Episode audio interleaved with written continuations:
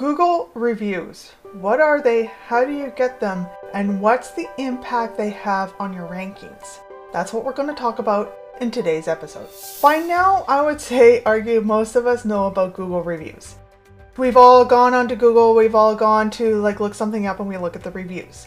Super, super important from two perspectives. One, user experience. Obviously, we read the reviews, but then also your search engine optimization and your ranking of your Google My Business. Looking here for optometrist, optometrist in Squamish, you can see that there are three people, what or three companies showing up in what we call the three pack. And you're probably wondering, well, why do, does Optimize show up above Garibaldi Eye Care? And there's going to be a lot of different reasons for it, including how well everything's optimized. But because I know that Garibaldi Eye Care is, is optimized, because that's our client, I can tell you with confidence that the only reason that they're showing up as number two is because they only have 30 reviews versus 280. So there's really, like, obviously, this is a brand new clinic. They only opened up six months ago, and getting more reviews is just going to take time. So I don't expect them to show up in number one for a while but they still have 35 star reviews and that is really really important from the user experience. So even though they're showing up in number two they might still garner the click to the website to read the reviews etc etc and then get the phone call.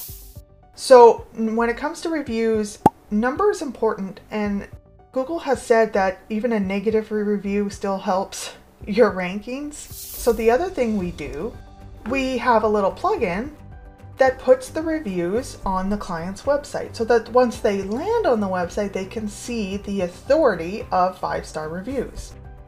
We also can put them on a website like this, where it shows up, and this is dynamically pulling it in from Google reviews so that people can read the reviews. Because as you scroll through a website, at some point you'll be like, okay, this sounds good, blah, blah, blah, yada, yada, yada. But at some point you're going to be like, how do I know if these people are really good? Because, you know, we've all been burned at some point, and that's when the Google review is at the very bottom, so it's part of the journey on the website. Right? So that's why it's really important. Search engine op- optimization, but also from a user experience. So, how do you get more reviews? Well, so this is the actual Google My Business policy on how to get reviews. Now, one of the things to know is you cannot gate reviews, meaning there used to be tools, they actually still exist, but they just got hammered on by the, I want to say the FTC. We're going to find that. I'll, I'll find it.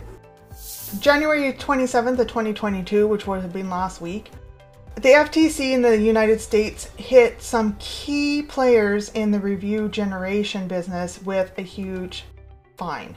I'm not going to necessarily go into all of the details, but essentially what review gating is is when you're like, leave us a review and let us know what you're doing. And then you say, well, you left uh, and you leave a one star or two star. It actually doesn't get published. It gets held for the PR department to then handle, and it never goes on to Google My or Google My Business. That's review gating. It is not permitted.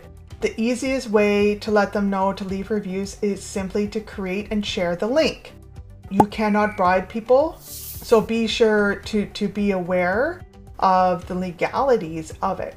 Now, people often ask, okay, uh, somebody, not even a client, left me a negative review because they bumped into me with their shopping cart and we got in an argument. And then now they have a vendetta. What you can do is request the removal, but that's all you can do. And there's no guarantee that Google will, will remove it.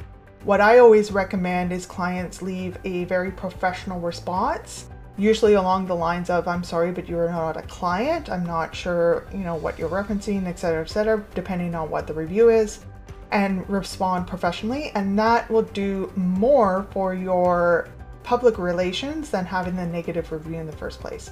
So don't look at negative reviews as horrible, horrible things that like they are. If you actually have a service issue, address it. But if you have a, someone has a vendetta against you, um, there are ways to handle it professionally, and it won't have an impact on your click-through rate.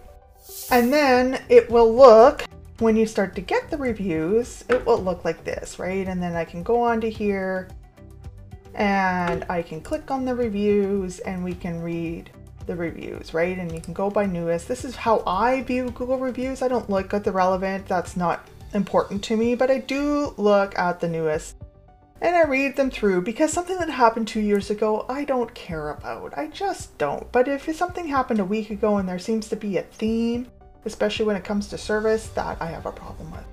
So that's how you get your Google reviews. Make sure that you actually have a system in place to uh, request reviews. It has a review generation system built into it so that when someone actually is done with the clinic, it'll send them an email asking them to leave a review.